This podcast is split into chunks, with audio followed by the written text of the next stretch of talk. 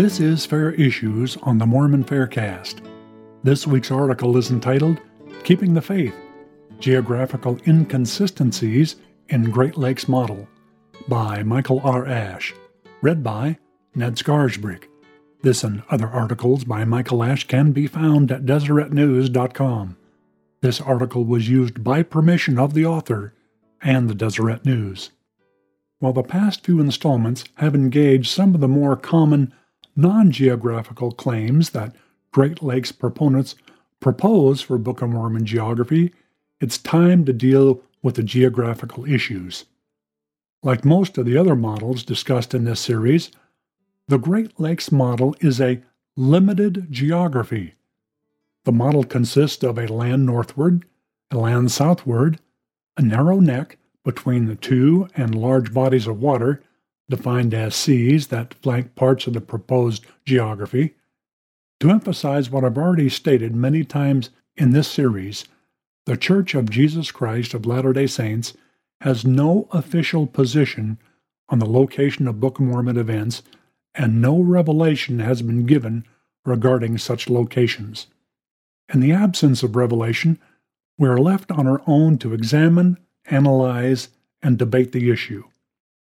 I'm certainly open to all the new evidences and data on this topic, but I have yet to see how the Great Lakes data supports the Book of Mormon text on geographical, cultural, archaeological, and climatological requirements and inferences, following our sampling of the geographical problems with the Great Lakes model.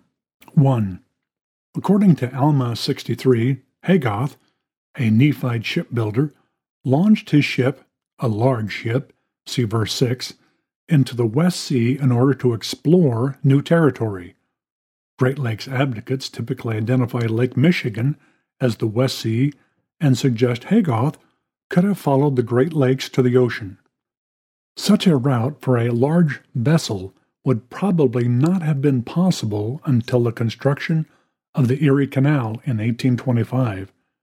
Prior to that time, any vessel would have to cross Niagara Falls to reach the ocean. 2. Great Lakes proponents typically claim that the Mississippi River was the ancient Sidon River. According to the Book of Mormon, the head of the Sidon was a narrow strip of wilderness, and the water flowed from south to north.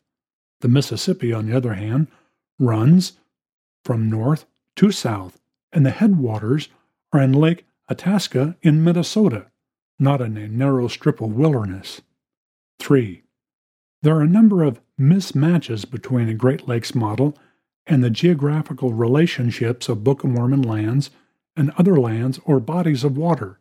For example, according to the Book of Mormon, Bountiful is north of Zarahemla, while the Great Lakes proponents would put it southeast of Zarahemla, although the Book of Mormon tells us that Zarahemla is directly north of the land of Nephi, the Great Lakes model has Bountiful directly north of the land Nephi. In the Book of Mormon, we discover that a narrow strip of wilderness separates the land of Nephi from the land of Zarahemla. But in the Great Lakes model, the land of Bountiful separates the land of Nephi from the land of Zarahemla. The land of Nephi is described as stretching from the East Sea to the west, but in the Great Lakes model, it doesn't touch any sea. In the Book of Mormon, the sea is west of Zarahemla and the land bountiful, while in the Great Lakes model, it is east of Zarahemla and north of Bountiful. We also are told that there are seashores to the west of Zarahemla and Nephi, but no such seashores are found west of the Zarahemla or the Nephite area in the Great Lakes model. The Book of Mormon tells us that the hill Cumorah is in the land of desolation north of the narrow neck of land. In the Great Lakes model, desolation is the area above and between the Great Lakes. In order to get to it, however, one must either cross or travel around the sea east, which is south of desolation. Dr. John Clark, a professional New World archaeologist, points out the problem for Great Lakes proponents when it comes to any theory as how the Book of Mormon arrived in the region.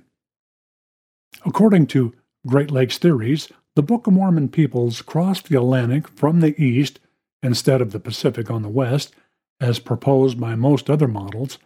Clark writes, quote, But such landings present logistical difficulties. How did the ocean craft sail upstream and over shallows, rapids, and falls to reach the Great Lakes? Hundreds of miles inland. Such a route would have been extremely difficult and it certainly could not have been the first landing by any stretch of the imagination. In truth, all Great Lakes geographical models have difficulties with the water passages of the text. They have potential seas in all directions, but no easy way for their travelers to get to them from the Atlantic Ocean. Those who wish to believe that Mediterranean peoples landed in the Great Lakes near Kirtland, Ohio, need to show the feasibility of such a trip. So far, they have not established a credible case. End of quote. These are just a few of the geographical inconsistencies that, at least for me, create serious problems with the Great Lakes model. If you like this podcast, you can help promote it by subscribing to it in iTunes or by rating it and writing a review. Post a link on your blog and Facebook page and tell your friends about us. Questions or comments about this episode can be sent to podcast at fairlds.org or join the conversation at fairblog.org. Michael Ash is the author of the book Shaken Faith Syndrome Strengthening One's Testimony in the Face of Criticism and Doubt, as well as the book of Faith and Reason 80 Evidences Supporting the Prophet Joseph Smith. Both books are available for purchase online through the Fair Bookstore. Music for this episode was provided courtesy of Lawrence Green.